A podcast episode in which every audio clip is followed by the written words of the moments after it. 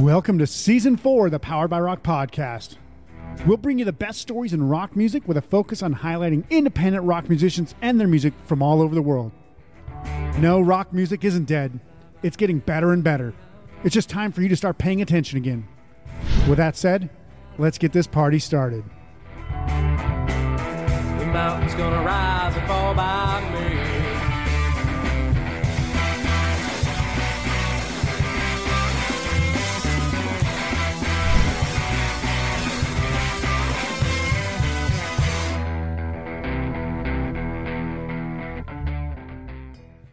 Hello and welcome to the Powered by Rock podcast, where I'm going to be speaking with a man who has a, had a great impact in my musical life today, in Scott Klopfenstein from the Littlest Man Band, and who is also a former member of the legendary ska band Reel Big Fish, as well as a player in various other influential bands in the 90s California ska scene, like the Scholars. I still remember watching Sellout on MTV for an entire summer and rocking out to every Reel Big Fish album since that day, 15 years and more, you know, 25 maybe now. I don't even know how many years it's been. Uh, Scott did leave uh, officially, maybe unofficially, leave Reel Big Fish back in 2011, but has been fronting the Littlest Man band since 2003 or so, with some gaps in there to pursue other areas of life, like starting a family and dabbling in other artistic endeavors. I recently saw him perform live in Las Vegas, and I was very impressed by how much his style and sound had evolved, especially for a guy who I came to know as the goofball trumpet player in my early years. He's truly a legend of ska and very much an icon of the scene in my eyes. Today, I'm honored to welcome Scott Klopfen- Klopfenstein to the show. Hey, Scott, how's it going? Good, Isaac. How you doing? Pretty good. Yeah, it's. Uh, I mean, I've kind of inadvertently met you years ago. I think you guys were playing in Fargo, North Dakota. That's where I grew up and I went to high school. And we drove all the way across. I think it was like you guys and maybe Zebrahead and Oh yeah. like Pushover maybe might, might have been the opening band Oh okay. Yeah. yeah, years yeah. ago, like 2000 or 1999 even. Um, so this was years and years and years ago. Um, so that's how old I am. But uh, obviously you're that old as well. So Yeah, I'm no spring chicken. That's for sure. yeah, yeah. But uh, yeah, I mean, just having you here is a, a great honor. It's one of my, you know, Reel Big Fish is by far one of my favorite bands of all time, and I've I've come to enjoy the Littlest Man Band a lot. And it's a bit different. So, I think what I want to do, uh, you know, you've had so many different awesome things happen to you in your life, and you know, there's really great stories that you're going to tell. But I do want to kind of start with Hopefully, hopefully, let's let's get. hopefully, I could. I mean, I could be a complete drip. You know what I mean? Yeah. As Like, we've oh stated, I'm closer to wine than grape. You know what I mean? so That's a good point. All right, so the the best story I think we I want to start with is kind of um, it's it's a recent struggle of yours uh, that you've pretty much had that's changed your outlook on life, your outlook on music, and a lot of other stuff. And it's your battle with Lyme disease.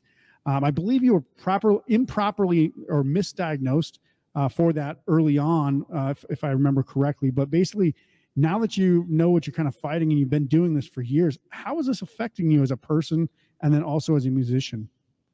Well, I mean, so the yeah, no, the the actual official diagnosis of Lyme is pretty recent. I mean, it was like the beginning or it was the end of last year, I feel like.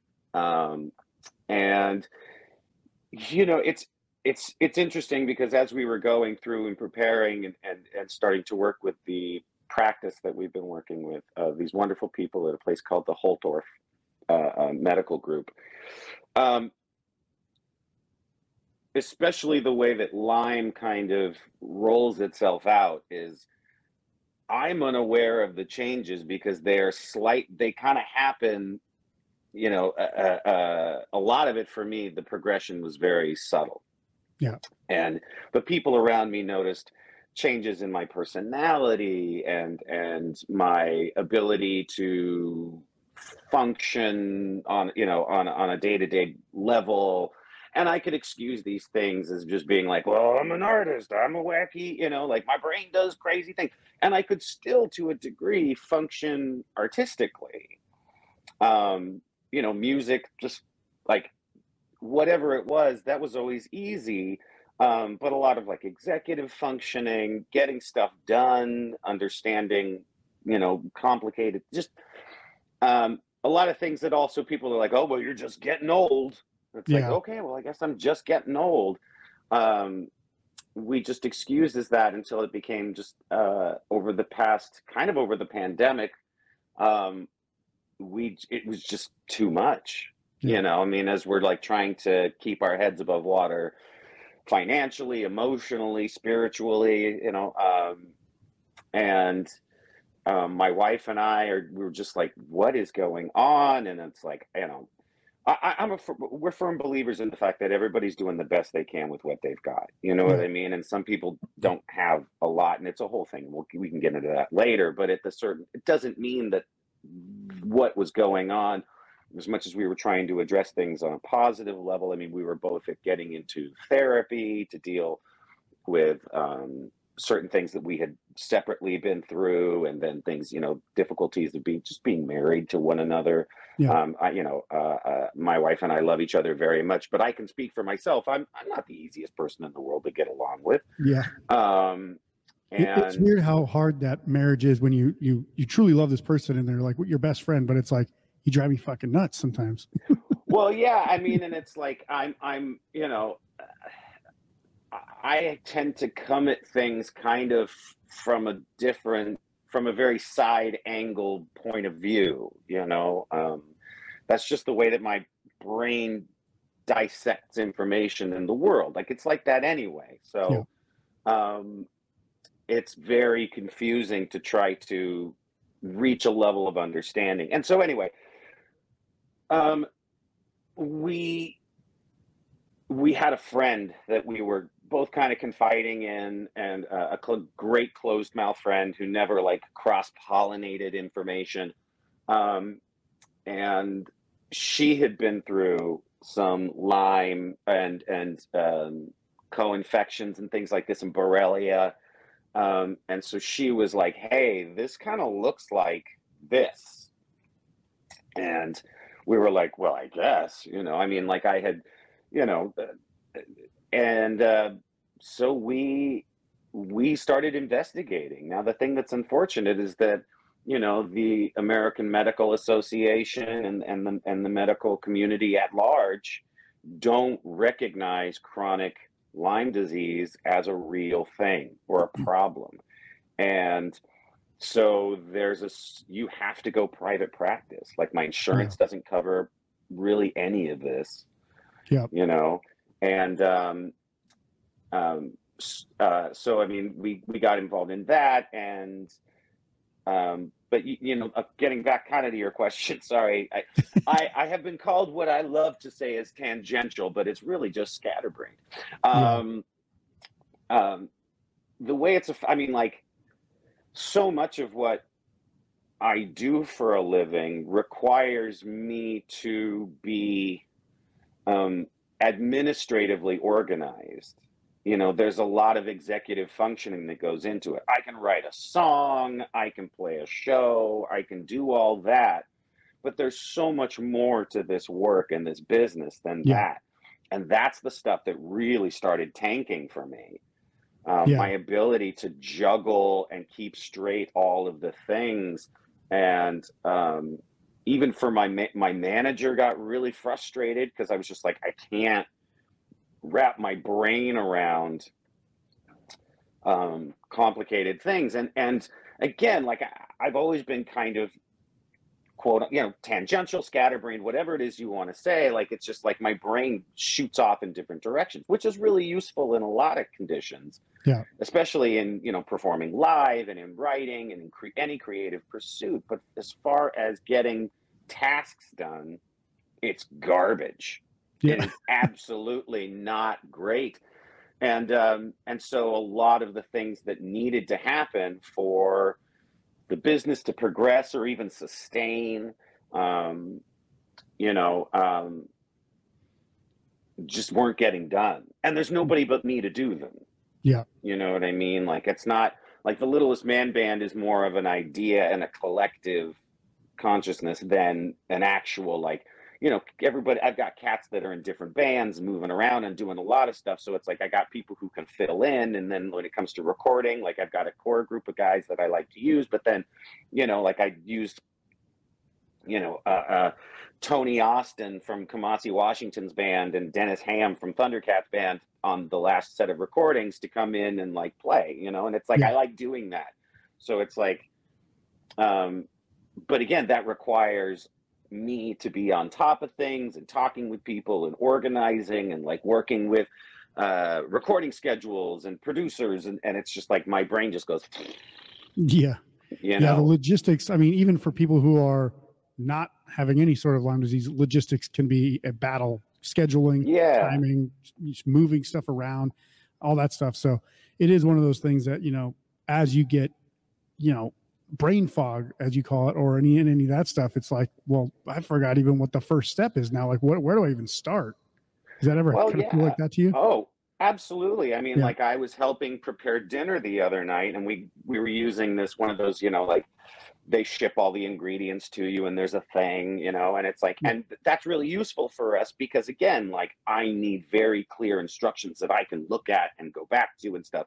But it took me an hour to go Yeah. through one of these steps that should take 15 minutes Yeah. you know and it's and it's really taken both my wife and i some real um time and surrender and um vulnerability to understand that it's not that i don't want to do these things it's not you know it's that it's like this is what it really takes for me to be able to process this information and move forward.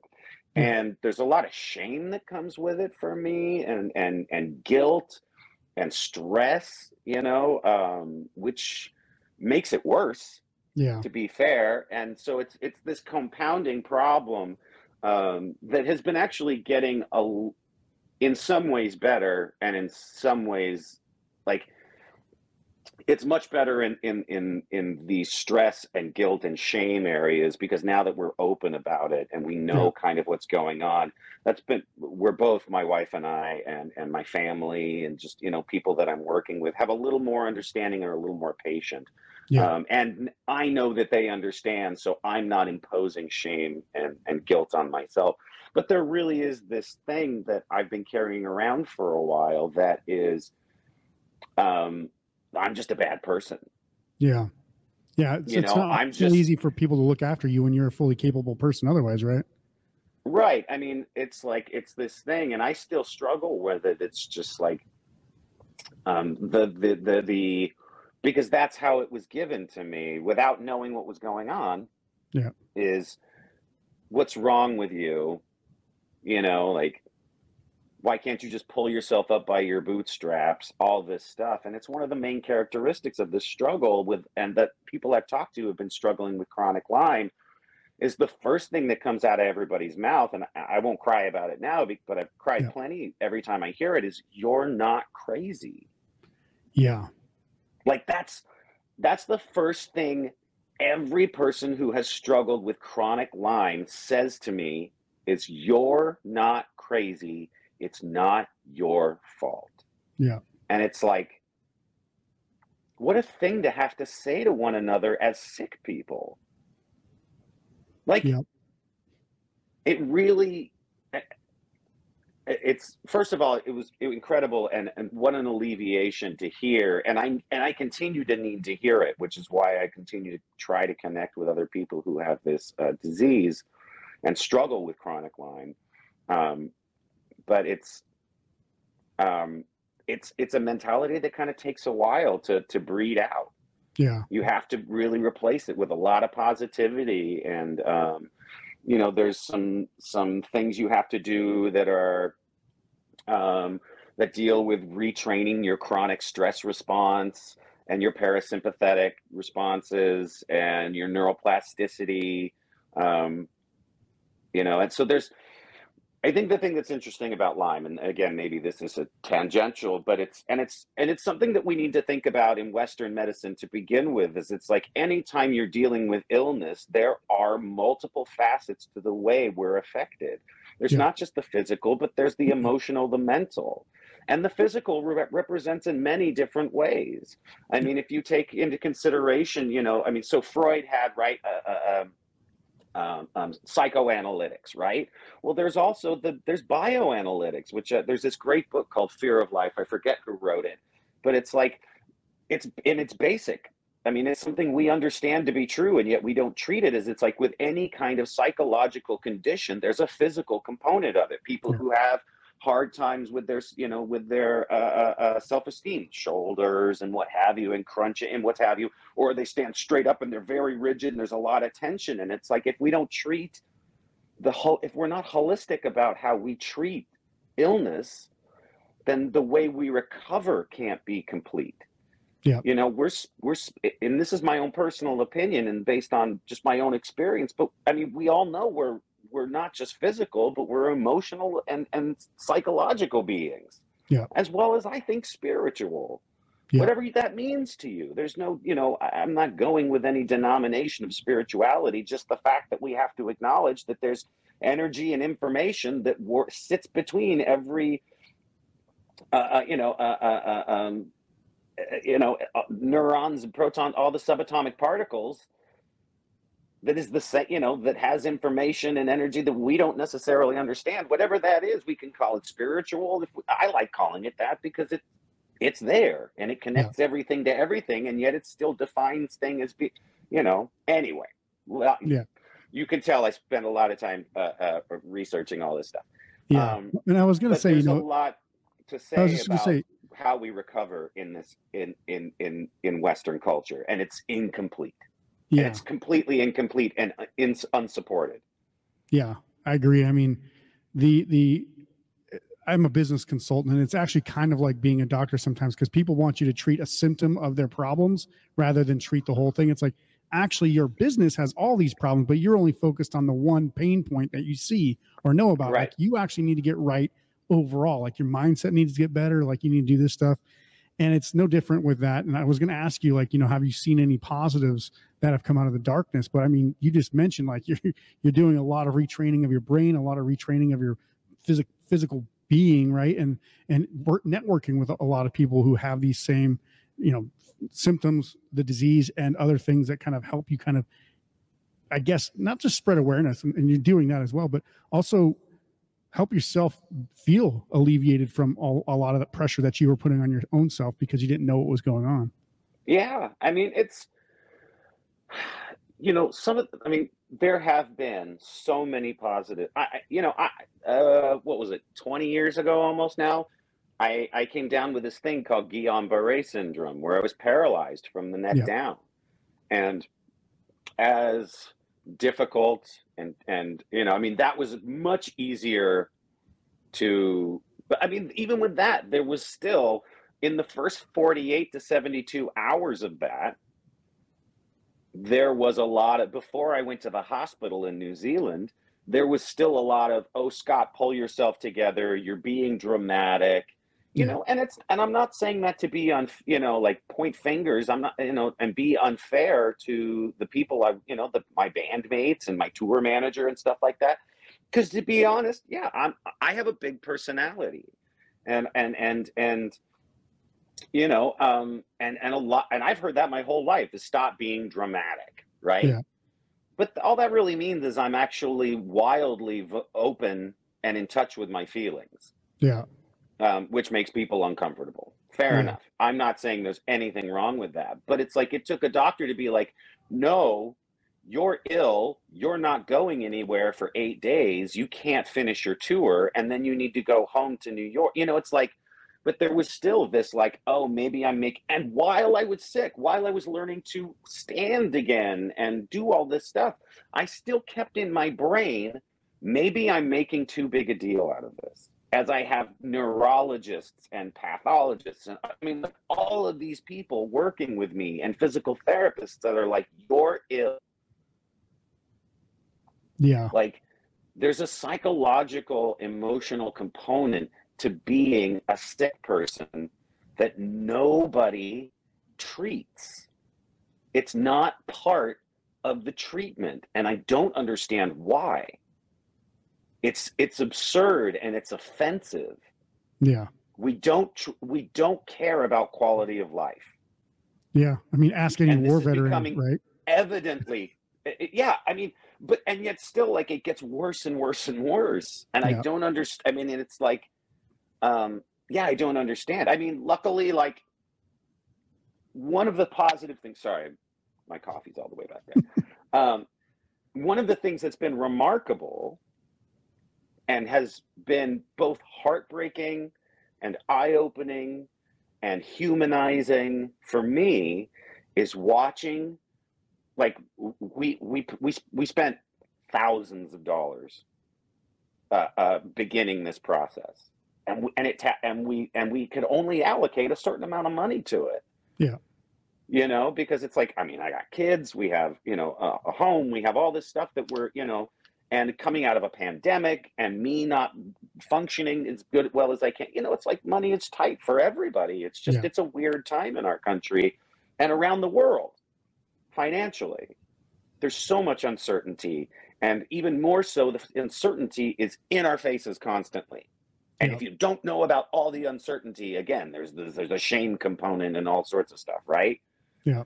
So it's like, it just getting started tapped us out, and we had to, you know, and our friend, my friend Jesse, started a, a GoFundMe for us. Yeah. And watching watching people show up, express their love, their support, and it not be a transactional expression because that's that is so it feels so rare. Yeah. And it's and it's and for me and it was hard at first for me to be like I would just break down constantly for the first week that we had and kind of first two weeks that we had the, the GoFundMe is it's like it, how often do you see that? Yeah. Do we how often do we see that in our homes, in our jobs, in our friends? It's like so often we've been trained that support and love are transactional. Well, I'm not going to get, you know, I know what you're going to do, so I'm not going to do this. Yeah. It's like we've all been looking for unconditional love and yet we're so protected about giving it. Yep. But this was everybody just showing up and like, dude, we love everything. You thank you for the music. This, you know, boom. It's like, and all they want is for me to get better. Yep. Yeah. That is- and It's unbelievable. I, I, I still, I just, I, I, I, I'm floored and unparalleledly grateful. Yeah, Um, and I believe that that is still active. So I'll definitely share a link in is, the notes yeah. below. So yeah, um, it is one of those things, like you said, the health insurance and health providers in, in the country are just it's an anomaly of of the world that we have to try to figure out how to pay for our own health stuff. You know, and and you know you could make how much ever money you want, but when you have to then treat an illness that you can't get coverage for, you're kind of screwed regardless of it. It's like you know you've all of a sudden got bills that nothing this was never accounted for right? Like you're never like setting aside 40 50 60 thousand dollars for something that just comes up and you're like i can't pay for this any other way. It's just insane that that's how the country works. And you know a lot of people do feel shame when they're like you know i, I got to do a gofundme and i know that there's people worse off than me but at the same time there might be no other way for me to get through this Yeah, I mean, I heard somebody call it the like, um, you know, new new American insurance pol like the new American medical insurance Yeah. is GoFundMe because it's more and more, you know, um, it's like, yeah, it, it, it's just there's just stuff that they're like, oh, we'll cover this part, but not this part because you know why would you know? And Yeah. I mean, look, I understand to a degree that there are people whose jobs it is to run a business. Yeah. And that there are people who rely upon that business to flourish in order for their families. Like, I get how the system works. But if subtle adjustments are made here and there, and people look, no one can no one gets away unscathed without making a certain amount of sacrifice. Yep. You know what I mean? Like this is like and it, and it seems like there is until we can deprogram our society's addiction to scarcity lifestyle like we're always going to be in this place where it's like i don't have enough to give or share or like you know because if everybody did it just a little bit Yeah. it would be amazing what could happen Yeah. You know there's this idea sometimes it's like what if everybody did what you do good you know positive or negative Yep. what if everybody it's like well somebody else will do it well what if everybody thought that way Yeah. What if everybody just picked up a piece of trash when they saw it on the street, right? What if everybody Yeah. did this little thing? So my, i mean speaking of like my wife and i take these walks and she brings a trash thing uh, th- with Yeah. her and she picks up trash around our neighborhood not to sh- and people get weird about it because they Yeah. feel shame about it but that's not our point we're not doing it to shame anybody we're doing it because we do it Yeah. because it's our neighborhood Yeah. and why wouldn't we it's not it's not to make a statement it's just to do it Yeah. Not everything is a political, religious, in your face fucking I don't know if cursing is but anyway. Swear as much uh, as you want, Scott. Get heated. Great. It's I try, you know, it's like I got kids, so I make up a lot of like curse words that don't exist. but, Like, sometimes yeah, but uh uh you know, we're so like we're so sensitive in some ways and desensitized in others Yeah. We sure. really it's this whole flipping that needs to happen but it's it would take a cultural revolution to do it Yep. and everyone's terrified of what that would mean Yeah. And So it's like yeah yeah, I mean, we could talk about this stuff all day. I know you have other All things you got in your day and stuff, and I, I have I have to, I, I have a babysitter, so they have to leave at some point today too. So, fair enough fair enough yeah yeah but I want to keep this on track because I got I, I wanted to obviously talk about the Littlest Man Band, which is a project you've been spearheading basically for you know the last yeah twenty years pretty much. Um, what I mean to me, it's a, a lot more jazzy than ska in a lot of ways. And one of the Sure. things I actually really like is that when you're vocalizing, I can almost hear you playing trumpet out of the the, the vocalization of your mouth. Right? It's like oh, the way that you sing is like it's like somebody's playing trumpet to your vocal cords how do you describe what you kind of do and do you think that that maybe horn's background changes the way that you sing things I mean, most definitely. Like, uh, I, I, I would say, yeah, I, I, I'm.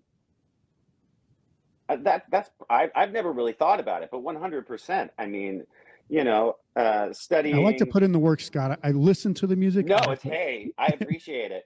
Um, I I ne- I mean, to tell, I don't put a lot of uh, conscious thought into anything I do. It all is. I work very uh, somewhere between conscious and unconscious. I try to, um, and um, so it's just kind of what and you know, uh, it's kind of whatever comes out. You know, I'm like, well, that's what it is.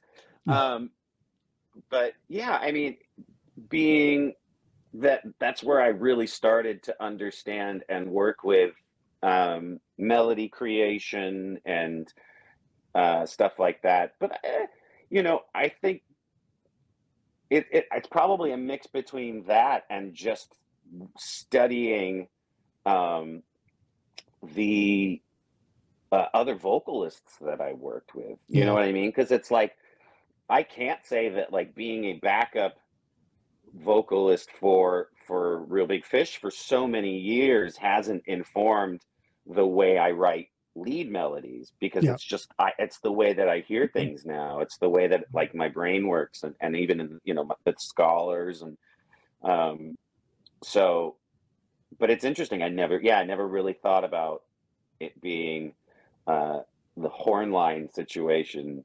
yeah Yeah, interesting. Yeah. um, I, I often, you know, because there's times where it's like I think as you know, as as any uh, uh, creative person gets older, you start to try to like go, where can I clean things up a bit? Where can I sound a little more mature and a little more methodical uh, without like compromising the spontaneity and style of it? Um, and so I catch myself every now and then. I'm like, is that too crazy? And then anytime I say, is that too crazy? I go like, who cares? Like, Yeah. do it. And if and if it continues to not feel good, then maybe adjust it. But it's like at that point, I then I stop thinking about it, and then I obsess about something else. But Yeah, exactly. Yeah. Well, I do want to play, if you're okay with it. I forgot to actually ask your permission before we started this, but I would like to play the new single "Just Like You." I think it came out in March or uh, somewhere. Yeah. There. Um, so what I'll do is during this next break, if you're okay with it, I'll play that song so that way people can get a feel for what the Littlest Man Band sounds like. Um, so I just want to make sure: is it okay with you that I have consent to play that song? So Spotify, play the YouTube, song. Yeah, yeah, yeah. Perfect. So we're going to listen to Just Like You by the Littlest Man Band. So stick around as I'm going to be putting Scott in the spotlight with some hot seat questions when we return. So Powered by Rock podcast will return right after this.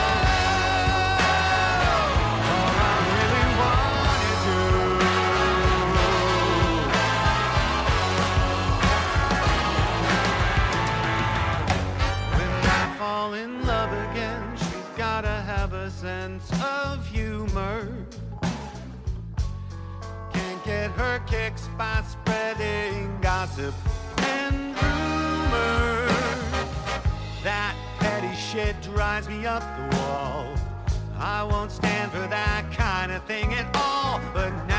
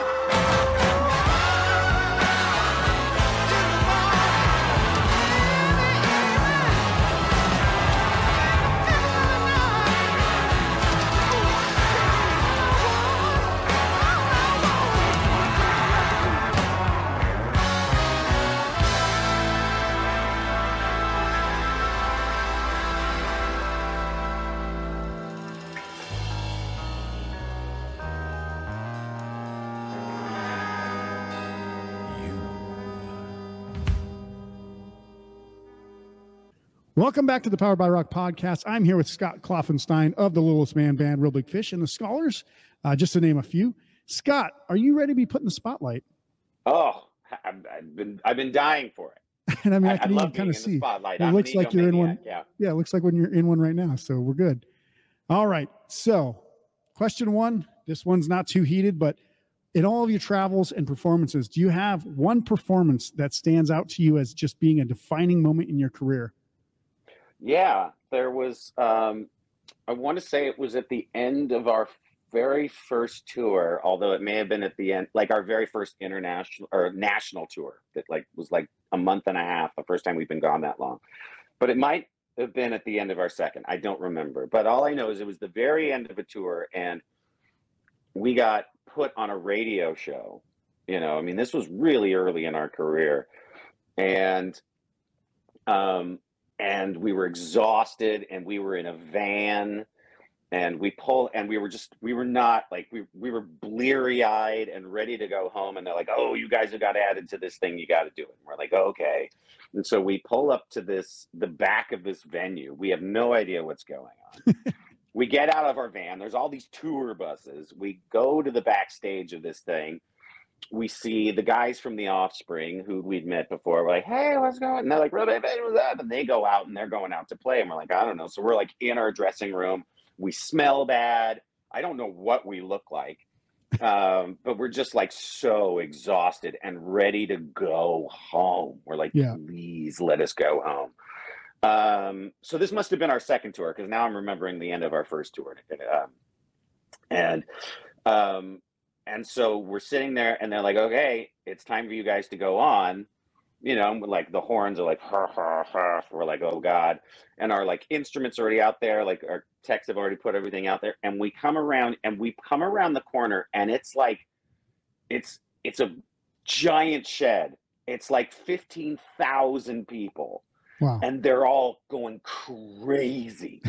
Like insane crazy and i just i like i we'd never seen anything like it. We were like what is happening?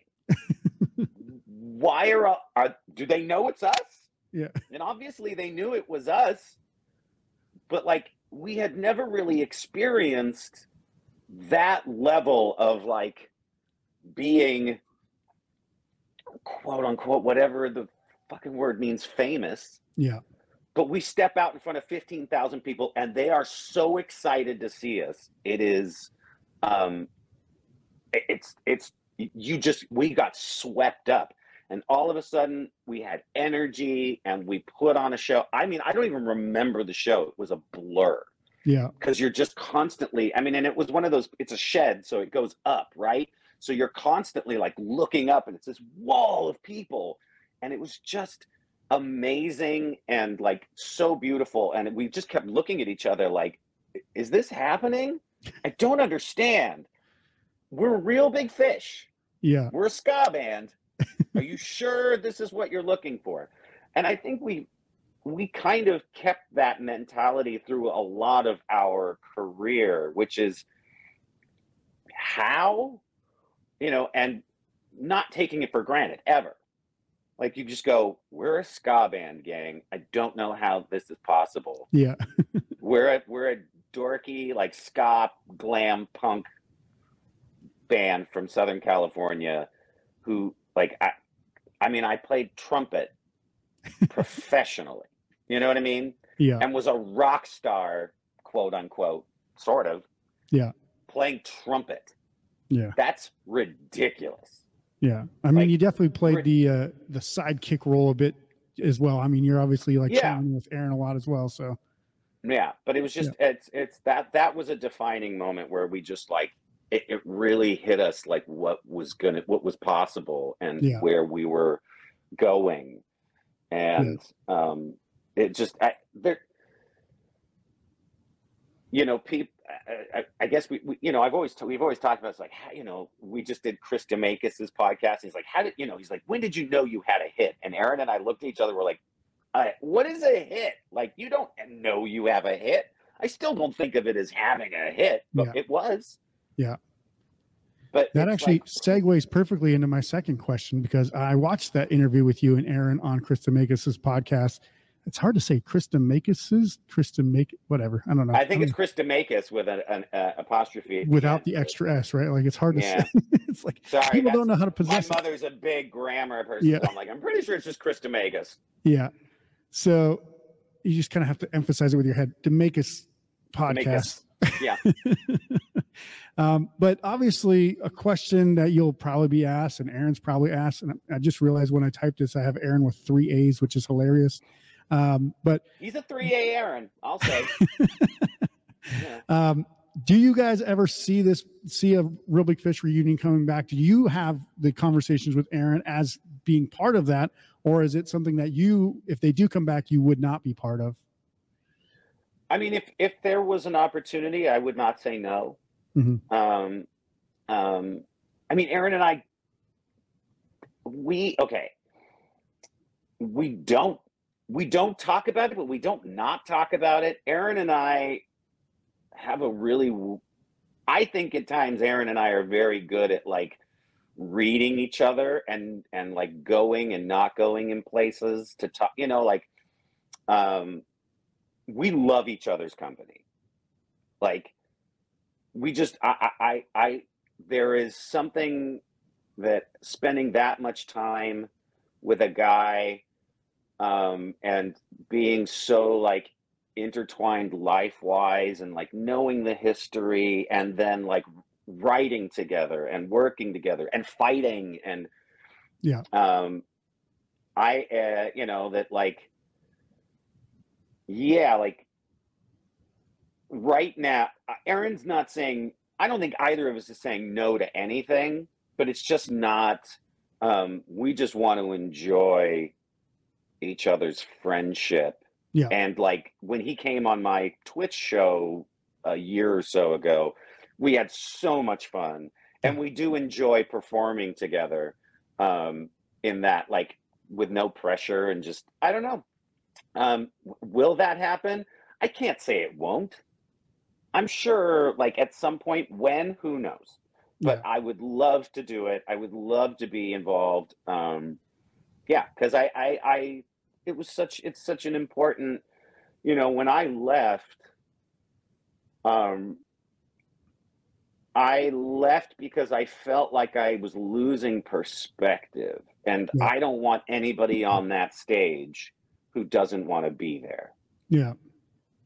you know what I mean? Like, I can't, sh- I can't be that person who's like up there and not giving it everything. That's just Yeah. not how I work. And, um, and so I needed to take a little bit of a break. You know, sometimes you got to. Yeah. And um, and it took me a while to even start playing any kind of music. It's like when I, you know, uh, when I came off the road, I took about a two year just hiatus from making music at all.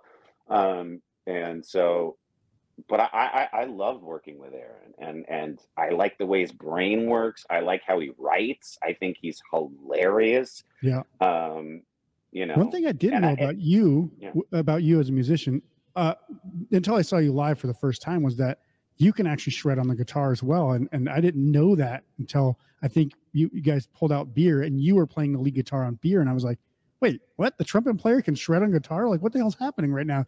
But like, obviously, now that I see all the other music you've made, like, it's clear that you can play other music. You can play piano, guitar, and all that stuff. So it's you and Aaron, like, even able just to kind of do that kind of stuff, riff back and forth, play other instruments, do what you want and have fun. You know, a reel big fish show is never not fun. It's I've never, I mean, it's always fun. I, I saw you guys open in Eugene or, or you guys headline in Eugene, Oregon, and Sum 41 was a support act for you like the week Oh, yeah. before Fat Lip came out. And I was like, holy shit, this band's huge all of a sudden. Yeah, I mean that was they couldn't that was a crazy thing. And I I I, I love those guys. Um um you know, they were one of the very like few bands that like returned the favor in a big way. You know, we took so many bands out um at the beginning of their career and um you know, and some of those guys have wound up being, you know, like I mean, we took we took Maroon Five out on tour back when they were under a different name, and like Yeah. we love, you know, because we were like, we love this band. Yeah. And it was you know, and it's Back always they been still so had a, great. a California jammy ska Yeah, sound yeah. vibe almost. Yeah. Well, yeah, they, yeah, they were like a power pop band, and now, of course, they're Maroon Five, and like you know, and and and um, you know, and a bunch of sweethearts like those those those those guys are, um, and um, you know, it's like uh, we took nobody like for some reason, Sum Forty One was having a hard time getting a tour in the states, and so we were like, yeah, we love this band, sounds awesome. So we took them out, and you know, they crushed every night. They were Yeah. an amazing band, and then like after then they became Sum 41 and like Yeah. Deryck was like dating paris hilton and stuff and um they were like hey we want to take you to europe and the uk with us Nice. and we were like uh yeah so we were playing like huge venues with them and it's like you know forever grateful with them because they helped us i mean they like we were we were doing europe and the uk at that point but they they still i mean they they bumped it up a notch Yeah. for us Yeah. At that at that peak in their career, I mean, they were putting out big shows. So huge shows. I mean, yeah, we went like it was. We went to the. uh some, They were getting an award. I th- Were we both getting awards? I don't remember. All I know is we were at the uh, NME Awards, I think, oh yep. Uh, enemy. yeah. And like we were hanging out just like there. And then that's what the first. That's the time I met Paris Hilton, and I was just like, oh, there Yeah. you go. and again, you wonder. You're like, oh, This freaking guy. trumpet player for a ska band. I don't know what I'm doing here Yeah. you know um but it's you know like it's it's um yeah i mean that's we always just wanted to we're down for the scene we're down for the cause we're down for people who want to do this thing and Mhm. do it because it's it's it's what they you know it's like it's I- think the one thing that makes this whole lyme disease thing tolerable is because after like after we do this you know like I, there's something that kicks in for me and it's just like it's the show you know it's like Yeah. i'm not normally this energetic it's just when the camera's on or the Yeah. on it's like this is who comes out but then i'm gonna have to take a nap because it's exhausting. Yeah. but i can work i can play i can write i can the music part if i couldn't do I, I would be a shell of a human being because it's it's what consumes my thoughts. It's how i connect with the world. It's how i process what's going on you know um and and when you see other people no matter what their genre i mean we reel big fish was big about this. It's like that's why we we tried to take as many interesting bands as we could out on tour because we wanted to put on a show that was eclectic. You know going over to europe and the uk their festivals are so broad and weird. And it's like i remember in the, the show in rock uh, it's called Rock am Park. No Rock am Ring in germany and i we got there a day early before we played and i watched uh OutKast no queens of the stone age OutKast and radiohead on the same stage Wow. it was the best And in Europe, like, you're, you're likely to get like a Viking metal band or something too in there somewhere. Oh, they put us on the like metal stage. it was we were in this tent with like 5,000 like drunken German metal fans and it was like Static X and like all these crazy you know. Yeah. And and we were like backstage and we were like, "Well, it was great working with you guys. They're going to murder us." But we went out and like we opened with like uh, uh, Skatanic, Yeah. and then we did, you know, everything is cool and Satan, and we did all of our like fast punk metal stuff, and they Yeah. loved it. You know, and then we they can like, skank "Okay, a little in between the, in the breaks and stuff too. Yeah, I mean, we survived somehow, but that was that's and and again that goes back to the beauty of Aaron's like approach. It was just like everything was fair game. Yeah. you know what I mean.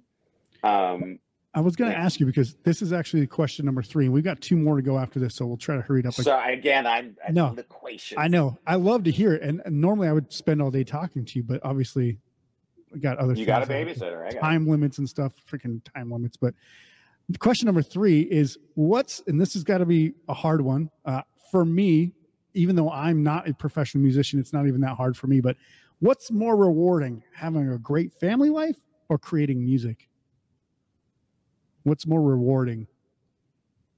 I can't do either without either. Yeah. You know, okay. So, so in, in during uh, over the past couple months, while my energy levels are low, I've started doing this thing that it's called creative coaching, and it's essentially helping people either put creativity back in their life, or help them progress creatively, or help them like artistically individuate, kind of find their own voice, or just be a sounding board and a cheerleader, and and take the 30 years of experience as a professional creative person and like pass it on because I think that's wildly important. Yeah. And one of the things I tell the people that I work with is that life is the art. Yep. Period. Yeah. Living is the art form. The medium is the prism through which you shine the art form through in order to draw people in with the pretty colors it paints. Yeah. So, so they can feel comfortable having a human experience. If I'm not living, if I'm not growing, if I'm not changing, if I'm not sacrificing, if I'm not finding ways to be of service, right? If I'm not expanding my patience, tolerance, and love of myself, the people around me, and my community at large, then I've got nothing to create for. Yeah. I've got nothing to put through the prism. I agree. So it's kind of a, ch- a chicken or the egg situation to a degree yeah. but it's like I didn't get into making music just for the music's sake, because I was trying to make sense of the world. Yeah. And this was one of the first things that I could consciously latch onto that said, when I heard it, I went, I feel like this sees me. How do I return the favor and tap deeper into this thing that makes sense of the world and creates a space where I can be of service, where I can help connect and create cathar- catharsis for others. Yeah. And it really, I mean, like, even though I think for me, there were a lot of selfish motivations at first, like there is for any young person, is it's like see me, understand me, I'm I'm I need to feel special. Yeah. Which there's nothing wrong with that. Um, but it it has transitioned as I've gotten older and matured and experienced more and Yeah. learned to love deeper and with a deeper amount of sacrifice. Um, so that for me, they're they're indispensable to one another because if I take away the music, I have a hard time processing the life that I live and figuring out how to, you know, like connect. Um, Whereas if I'm not living a life, then there's no, then there's nothing to put through there For sure. you know um and and for me it does wind up being it's like what what requires me to give up more of myself what requires me to crack open a little bit and not focus on me so much Yeah. but ref, but focus on you know my kids need me to be a better dad today than I was tomorrow yesterday Yeah. they do because they need they're they're older than they were yesterday. They've changed and grown. My wife needs me to be a better husband and friend and partner today than I was yesterday. And sometimes I'm good at that and sometimes I'm not. But this is the stuff that for me is what leads me towards I have something, you know, I have something to put into the magic box that I can then shake around and like, Yeah. you know, I mean that's a weird side metaphor, but um I can't make music that's for me. I can't make music that's any good if I'm not living a life based on like humility and growth. Yeah, and it's weird because like I still don't know where I come up with ideas for for music or writing or songs or even just writing poetry or whatever. I'm just like like a thing just hits me and I snatch it out of the air and like start writing and it's like I didn't even realize I had all those thoughts. I just had an initial spark and decided to do something. So you're right. Yeah. Without living the life, you don't get that kind of stuff. All right. So let's go to question four.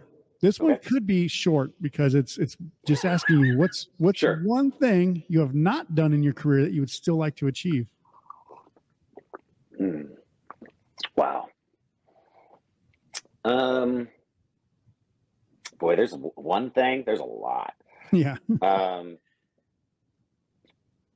I have not. Okay. I have not put out something that was solely mine that has garnered the attention of my heroes. Okay. I have been so lucky to be a part of Reel Big Fish that did get the attention and and and, and appreciation of so many of my early heroes. Yeah. I mean, you know, Dave Dave Wakeling from the English Beat and the Selecter and getting to meet, you know, I mean Huey Lewis, um, you know, the guys in Green Day, um, you know, so many of, of my early heroes. But it's like there are certain people who keep I keep this little secret box of like um Elvis Costello is one. Okay. Uh, Gilberto Gil, uh, this phenom. If you if, if just anything Gilberto Gil does is phenomenal. I have Mhm. these these songwriters and like creative people that are just like, you know, everything they do is amazing. So it's Yeah. one is Elvis Costello, the other is Gilberto Gil, um, and to gar like. You always hear these stories. I- I remember hearing this story about how when uh, Harry Nilsson put out his first uh, uh, uh, record, that he got one day he got a phone call and it was Paul McCartney going, "Hey, Harry, this is Paul. I I love your new record and I'd love to work with you." Yeah. You know, and then the next day he got a phone call, "Hello, Harry, this is John. I love your new record." And so it's like like what a like what? Yeah. You know? Um you know. It's really like interesting that you, you you mentioned this because my fifth question actually goes directly into this. I feel like these were like made by like reading your mind or incepting you somehow. But Yeah. the fifth question actually you could just pick up the conversation here. What four musicians would you put on your personal Mount Rushmore for being influential or being your favorite? So I don't know if that was Costello and Gilberto. yeah, Elvis Gil- Costello definitely one. Gilberto. Gil is the other. Uh, uh, I would say Frank Zappa, Okay. uh, and then um, Erykah Badu. Oh wow, that's, that's Erykah that's Badu is yeah. like just uh, what a what a creative like what an unmis like just n- not a thing that woman does doesn't just take my breath away Yeah. like I'm gonna send I'm gonna does send your newest single and then this little clip to all four of those people. I know Frank Zappa is gonna have to take it into the into Yeah, the yeah, yeah. beyond, but, But- I'm send it out there to them and see if they can respond back to you. it's just like you know um you know uh, uh, uh actually anybody in the the uh uh uh the Soulquarian movement because it was i'd have to i'd put one more and that would be yeah uh uh uh yeah probably questlove because questlove was a part of so much of the important music that like moved and actually really inspired the littlest man band Yeah. so it's like Erykah Badu's Mama's Gun, um, D'Angelo's Voodoo. Uh, just this stuff was like, yeah, it was like, oh, so much can be done. Yeah. Like this is exciting, um, and it, always groundbreaking. You know what I mean? Like, Yeah. never not groundbreaking.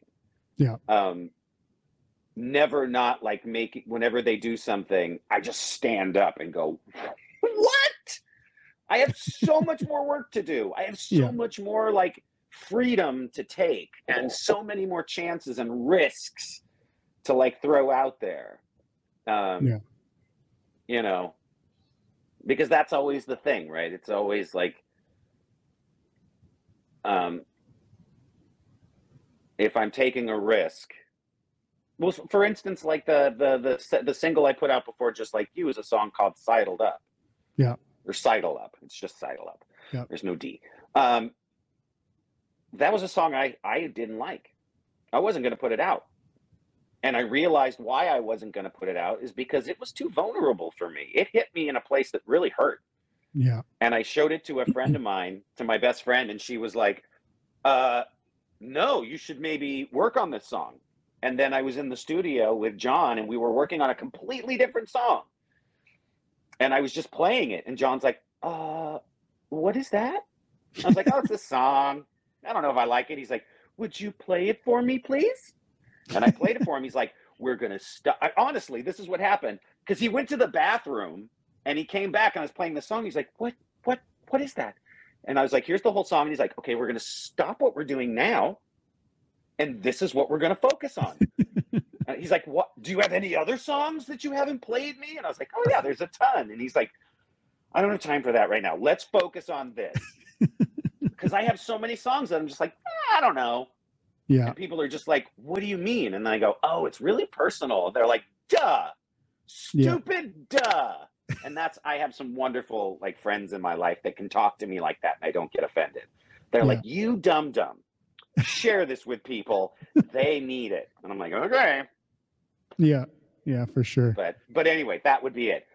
Elvis Costello, Gilberto Gil, uh, uh, Frank Zappa, Erykah Badu, Questlove. Very cool. Well, that's it. The spotlight is off. Scott is still with us, which is great. Uh, and we'll be back after this quick break to wrap things up and talk about what's in store for Scott, the Littlest Man Band, and, and anything else that we got coming up in the near future. We'll be back right after this. Reverend Guitars embodies the idea that every run of scorching lead and every roll of fingerpicked twang deserve the same passion and commitment to quality. Whether you're selling out arenas or playing in your living room, we know that what makes an instrument powerful is when players wield them to create something remarkable. A melody that moves mountains, a riff that just won't quit. We want to be there in your hands when that happens. For us, that means staying true to what we believe. Somewhere along the road of electric guitar history, it became a crazy idea that guitar makers should craft guitars with the same sense of purpose and passion, whether they're played in a bedroom or an arena. If that's a wild idea, then we're in the right place, carrying six strings and an attitude, and we're in good company. Reverend Guitars. Well played. Running your own music career is incredibly difficult. Trying to get people to like, share, comment, listen, follow, it's all just overwhelming. Most musicians give up before they ever achieve success, and that's the worst. If you're looking for a better way to grow your music career, head to DIYrockcareer.com for some absolutely free training. It costs you nothing, and it could be the difference between hitting your goals and quitting your dream. Go to DIYrockcareer.com today by clicking the link below this episode. Then I lost my way. Welcome back to the Power by Rock podcast, where I've been speaking with Scott Klopfenstein from the Littlest Man Band and Big Fish. So, Scott, let's talk about what's going on with you and with the Littlest Man Band. I, you got a lot of stuff going on. You got Twitch going on. You've got uh, creative coaching, as we've mentioned. Uh, you got some shows with the Littlest Man Band coming up. So, let's talk about that. Go ahead and shoot us with everything you got.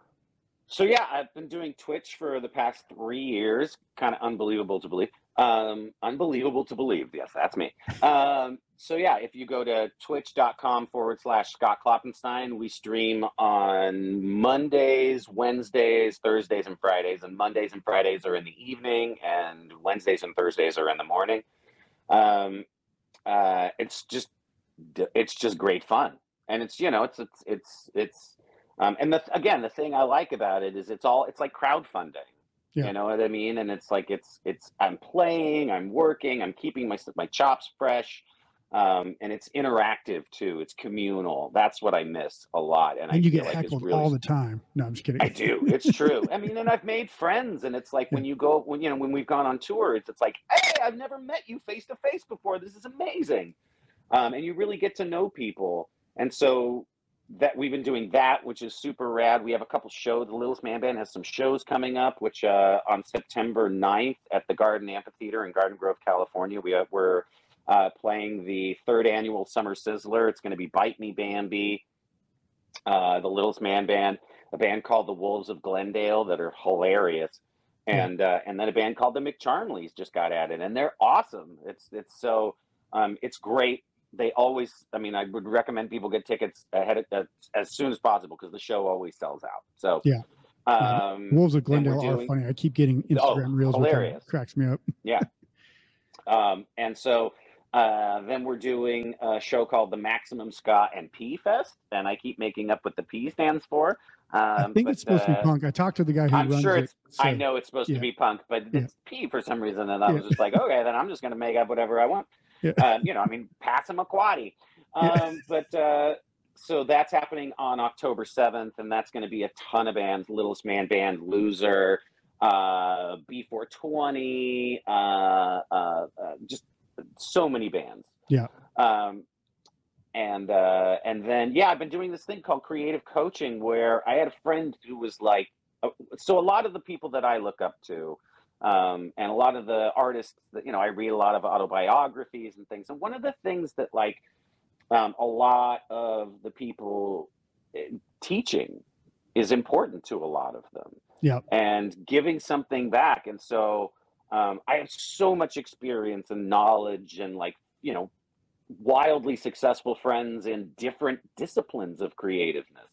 You know, so some of them are chefs, some of them are visual artists, some of them are writers for television and movies, and some of them are theater actors and, and all sort, you know, and, and and creativity I have found is is the, the approach to creativity, no matter what the discipline is, is often very similar. Yeah. And and I read about different disciplines because I think it's important to utilize certain things like that to kind of get around to my work as well. It's like you know, I love reading about uh, uh, uh, modern dance. I love dance. I'm a huge fan, but reading, you know, reading about Pina Bausch or or, or Twyla Tharp or and you know um, stuff like that is like hugely important. Um, and so I found that yeah, being able to help people, no matter what where they are in their creative life, or they don't have a creative life and they just want one, has been really rewarding. And so if anybody's interested in that, they can hit me up at klopfensteincoaching at gmail.com. I haven't quite put the site together yet. Yeah. Um, but it's it's really fulfilling. And I mean I'm working with teachers and, and aspiring writers and and uh, and and songwriters because you know I mean I know a lot about that, but then Yep. You know visual artists and stuff, and it's it's pretty great, and I Yeah. find it very fulfilling um, to be able to pass off the knowledge and like while I don't have always the energy to go out and do every, you know play months and months of shows and do all the stuff is it's like to sit and talk about creativity just makes me happy you know? And i mean like um, there's a point at which you know when i as i'm putting the whole thing together i'll probably go like i, I went to the orange county high school of the arts here that's in santa ana in southern california and I, they we've talked to them about teaching a master class uh, and then there's also some other school of the arts here in southern california that i've been talking about it with as well and it's just it's a great opportunity and um, yeah it's a, I, I just dedicate an hour to two hours of my day to like talking with people and Yeah. I like to be of service. I like helping, you know. And as I'm getting older, regardless of, of, of, of Lyme diseases, it's like I do want to be home a little more and with my kids and stuff like that. And teaching um, also feels really good to be able to watch someone else flourish. And I had so many great mentors in my life, so many incredible mentors and and and in my life that to be able to return the favor because that's what it feels. It, it's for me. It's always about doing something reciprocal. Yeah. And I feel know. like almost everybody who's ever done something successfully had somebody they could, you know, look up to, learn from. Mentors are absolutely an underrated phenomena in American culture. In almost Yeah. every other country, it's like the way to do something. Here it's like you just push through, you'll figure it out, or you know, you go to school, you get the right connections and you'll make it, right? But like right. Everybody needs a mentor. Like if you don't have Yeah. one single mentor in your life, get one, find one, because you'll become better at what you do right away. Well, and the thing that I think is interesting is I know that, that a lot of times they just don't get talked about. But most of the successful people that I know have all had mentors. Yep. All of them. Yep. Whether they talk about it or not. And so it's like, you know, and again, like mentor is such a lofty word, but it's somewhere between like a coach and a cheerleader. Because I just Yeah. love creativity. Yeah. It doesn't matter how good somebody is. I'm not here to judge that. I'm here Yeah. to watch somebody grow. Yeah. That's what's exciting, start right? and it's like and and i th- you know it's like creativity there's a difference between creativity and artistry Yeah. Creativity is the raw thing. And then you get into the more like developing of instincts and influences and stuff like that to create and stuff, yeah. craft into artistry. But it's like people are afraid to be creative. There's a shame. There's a like what if i get it wrong? And it's like there is no right or wrong. Yeah. you know, it's it's like there's this great Jack Kerouac poem that talks about the history of bebop, and he and I'm going to paraphrase because I can't quote it directly, but he's like, you know, you had Thelonious Monk or John Coltrane walking down the street and hearing coming out of a storefront a a sudden and distinct mistake in music, and that's when they re- invented bebop. They were like, "Oh, we're missing an opportunity here." Yeah. you know it's it's like there's no right or wrong is it's like what's possible you know listen to like something like pillow wand which is a record made by thurston moore and Nels Cline and it's just two dudes and guitars making crazy noises Yeah. or you sit down and listen to you know um um uh you know like uh um oh julius eastman who's a fantastic like minimalist composer and the delicacy with which things are composed and it's like you know like uh, and still like not necessarily sticking to romantic forms or what have you but like cultivating an unbelievable uh, uh, uh, uh, uh, visceral and emotional experience in experimenting with with with all the same materials. Yeah. you know whether it's spontaneous or constructed like there's no right or wrong. There's just what is and then you go well this doesn't feel right or it doesn't go in the right direction or i'm thinking this or i want to clean this up a little bit or i can make more sense of this or i you know whatever it is but it's like so many people i had a great theater director who when i was composing for theater um, in new york told me writer's block is just editing something you haven't written yet yeah, exactly right. Stopping yourself it's at like- the start. Oh my gosh it's Yeah. that simple we love to complicate things but this stuff is really simple it just takes somebody saying hey i'm giving you permission but you don't need it Yeah. we all want permission but the fact of the matter is is it's like you don't need it Yeah. Well, Victor Wooten, the, the really incredible bass player, I saw a video of him on online where he was just like, there are no wrong notes. All the music theorists are wrong. And he's just like, Yeah. watch this. And he's just playing a song. He's literally oh, playing Oh, yeah, I've seen that he clip. wants. And I'm like, what the hell? Like, yeah, it sounds fine, but like, absolutely it's all those are in not the part of any feel and scale. in the groove Yeah. yeah yeah it's like- all in like the commitment to what you're playing and like yeah that's Yep. it's there there is no right or wrong and Yeah. it's like there's right or wrong for you Yeah. but like you write those rules Yep. you know like i write i can write something and go ugh i don't like that but that's that's my rule Yeah. and sometimes my rules aren't right as i just talked about 10 minutes ago Yeah. sometimes my rules are the ones that are keeping me from being effective Absolutely. That's all, everything that I got for you today, Scott. I, th- I think I just want to say I thank you so much. I do want to have one last thing from you in the sense of if you have any recommendations for a new music, new band, new uh, album, new song that oh, yeah. yours that you would like to recommend, what do you got? Let me see. What am I listening to right now? Um, um oh, um, okay. Yes. The new Gabriels record. Okay. Is just blowing my mind. Yeah. I haven't actually so listened i'm to it yet. obsessed with i'm obsessed with the uh the new it's just Gabriels not the Gabriels it's just Yeah. Gabriels it's called angels and queens and then i'm going to do two because I, I seriously i can't stop listening to these two records and then the new uh uh and i never know how to say this i i should probably look into it but it's uh ANOHNI. ANOHNI. It's spelled. It's all capital A N O H N I. So Okay. it used to be. Um, they used to go by Antony from Antony and the Johnsons, but now they just go by uh, A N O H N I. Um, the record is called "My Back Was a Bridge for You to Cross." It is beautiful Nice. these two records are like i'm like mad because they and this is what i love. It's like i'm like oh i wanted to write that. Yeah. why did you know um, they're so beautiful. The production is incredible on both the records.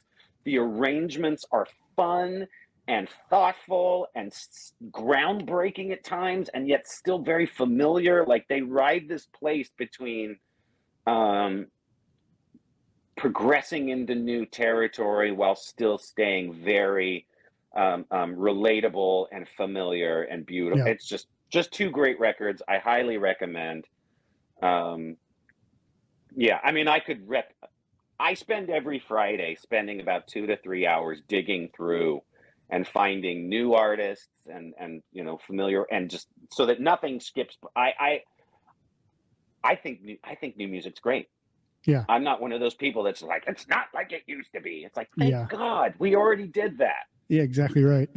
you know It's um, literally the tagline of the show. Rock music's not dead. You just stop paying attention. yeah it's like this stuff is great i mean you know like i mean if you haven't listened to the new uh, uh, uh king Liz- king gizzard and the lizard wizard what are you doing with your time Well, I mean, they've I got like 36 understand. albums in the last like seven years. So the new one is so good it's such like thrash metal like it's Yeah. Seriously i listen to that a lot as well yeah, and um cool. and i could never write that way yeah. it just doesn't come to me that way but it's like I'm gonna blame it so on the many records. Australian seawater or something. There. Oh uh, man, yeah. I mean, yeah. It's, that's a. It's like, what am I listening to? So many. I mean, Yeah. I mean, the new Madeline uh, Kenney is really good. I think it's Nice. called a new Reality Mind. Um, that's more of like an electronic record. Um, I think it's really beautiful. Um, I'm just yeah. I listen. Yeah. I li- just constantly listening to stuff. There's a new ba- Buju Banton record coming out that I'm excited about. I could talk about what's coming out forever. Yeah. One of these days, I'm gonna call you back and be like, "Let's talk about music all day, Oh. forever." all day yeah no it's it's seriously it's like i honestly i i well so i have apple music and you're only allowed to have a limited amount of like songs and albums so i have to go through and like get rid of stuff to make space for new stuff Yeah. which is totally fine like i'm not always constantly listening to everything you know Yeah. like there are certain records i hold on to but it's like um you know i don't need to have everything always because it's already there if Yeah. i go like oh i want to listen to that record i just go and listen to it but it's in my library you can only have like it's a small number it's like a hundred thousand songs or something Yeah. like that which um, seems which like a lot, but then when you seems start like a lot, how but- many songs? Yeah. yeah i mean luckily it's not based on time because i listen to a lot of like stuff that's like one song that's like an hour and a half um but but it's like i want to i like going into places that i don't understand Yeah. because i want to grow Yeah. and i want to be able to know you know like i got kids i've got a 12 year old and a 9 year old and they're constantly showing me stuff and i'm like dude this is awesome Yeah. sometimes they show me stuff and i'm like i don't get it Yeah. but it's like at the same time sometimes they show me stuff and i'm like i'm stoked and then sometimes they show me stuff and i was like oh i know who that i know what that is and i know that person and they're Yeah. like what Yeah. how do you know that person and i'm like i know that person they're like it's it, and then they get blown away and they're like i keep forgetting what Yeah. you do and i'm like i know people but Every once in a while, every now and then yeah I'm cool now, right? I'm cool. Right? No, I'm never cool. I was playing like I, I was listening to Fugazi in the car yesterday as we came back from where we were getting dessert, and um, and uh, my eldest was in the car with me, and and she was listening to something else on her headphones. I was like, just do me a favor and pull your headphones out and listen. And then I started explaining who Fugazi was and how they worked and all sorts of stuff. And she's like, oh. Yeah. okay, cool, cool. And I was like, all right. And she's like, all right. And then she like listened, and then she just stared out the window and listened. And I was like, are you digging it? And she's like, it's interesting. I was like, it's Fugazi. It's one of the Yeah. best bands that ever existed. Yeah. It's gonna fight the I would put gonna Fugazi. I would put Fugazi on that Mount Rushmore as well. Yeah. See, Yeah. there's Great too many band. people. Too many people. Well, I, I do want to thank you for all your time today, Scott. Uh, you know, it's an incredible honor to have you here. It's been incredible to talk to you, incredible to listen to your stories. I'll put all the notes and all the links in the show notes below this episode. So go check out, you know, GoFundMe, check out his creative coaching, check out the Littlest Man Band. Uh, you know, the the shows that are coming up. Go go if you're in California, especially go to those shows. And guys, remember the Powered by Rock podcast is powered by our listeners. To show us some support, please be sure to subscribe and share the podcast on social media. You can also make a uh, donation below if you'd like to. The podcast can help us keep making awesome, uh, awesome shows with awesome guests like Scott. And then, obviously, if you want to see the full video inter- uh, interview, it's on YouTube or Spotify. So if you are just listening, you can actually go check out this interview on YouTube or Spotify. If you want to check out, I'm showing a lot of chest hair, so Yeah. you might want to check it out. Yeah, like, but unbutton more, Scott. Show some skin. show some skin. if you want to check out some of our awesome content or our merch and gear, head to poweredbyrock.com to see what's good there. That's our show for today. I'll see you soon for the next episode. Until then, rock on.